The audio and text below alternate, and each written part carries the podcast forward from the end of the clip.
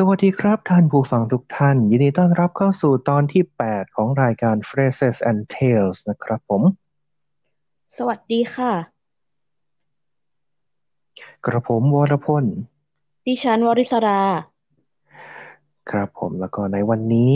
ก็ผ่านมาแล้ว 7 ตอนตอนนี้เป็นตอนที่ 8 รู้สึกเป็นยังไงบ้างครับ คุณวริศรา ก็รู้สึกสนุกกับการได้เรียนรู้คำศัพท์จากนิทาน แล้วก็ประโยคต่างๆด้วยค่ะ The Traveler and the Trees มาเล่าให้ฟังกันด้วยนะคะ ใช่แล้วล่ะครับผม แล้วในวันนี้พวกเรามีเรื่องอะไรมาเล่ากันครับ คุณวริศราเอ วันนี้ก็มีนิทานเรื่อง ถ้าเป็นเช่นนั้น ก็เชิญรับฟังกันได้เลยครับผม เชิญรับฟังกันได้เลยค่ะ Two travelers, worn out by the heat of summer's sun, lay down at noon under the wide spreading branches of a plane tree. What a useless tree this is! It bears no fruits, and is not of the slightest use to man.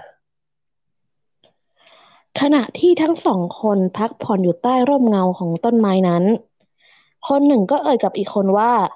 ต้นไม้ต้นนี้ไม่มีประโยชน์อะไรเลย ไม่มีลูกสักนิด ไม่มีประโยชน์สำหรับคนเลยจริง ๆ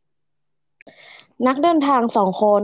เหนื่อยอ่อนขณะเดินทางเพราะความร้อนของแสงแดดในฤดูร้อน ได้หยุดพักนอนตอนเที่ยงใต้ที่ใต้ต้นไม้ ซึ่งแผ่กิ่งก้านสาขาใหญ่ต้นหนึ่ง As they rested under its cool shade, one of the travelers said to the other.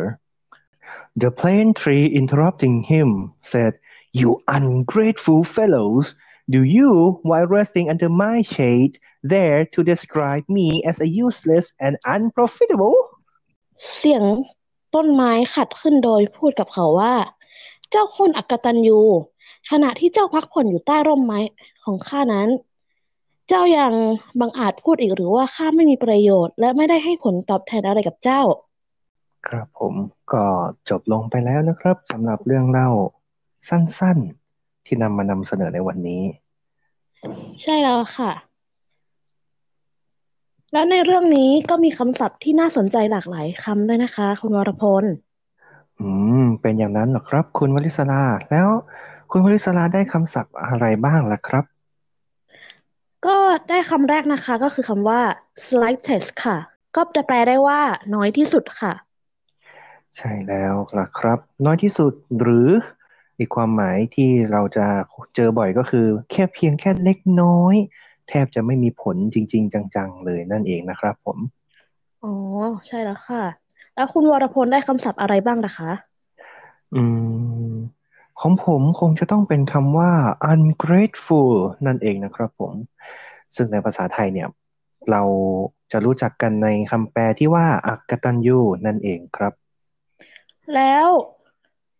ในสำนวนไทยสามารถเปรียบกับอะไรได้บ้างหรือเปล่าคะ ในสำนวนไทยนะครับ คุณวลิศรามันก็จะมีสำนวนคล้าย ๆ กันที่แปลว่าอ่ากินบนเรือนขี้บนหลังคานั่นเองนะครับผม อ๋อ โอเคค่ะคำต่อไปนะครับผมก็จะเป็นคำว่า interrupt นั่นเองที่แปลว่า สอดแทรกหรือว่าขัดจังหวะ อ๋อ โอเคค่ะ แล้วคำต่อไปที่ดิฉันได้นะคะ ก็คือคำว่า lay down ซึ่งแปลว่า ล้มตัวลงนอนค่ะ ครับผม แล้วคำว่า lay down กับ take a nap แตกต่างกันอย่างไรคะ คุณวรพล อืม แตกต่างกันเยอะนะครับผม lay down เนี่ยก็คือการแค่ เอาตัวลงไปนอนราบ ไม่ว่าจะกับพื้น นอนบนเปลหรือว่า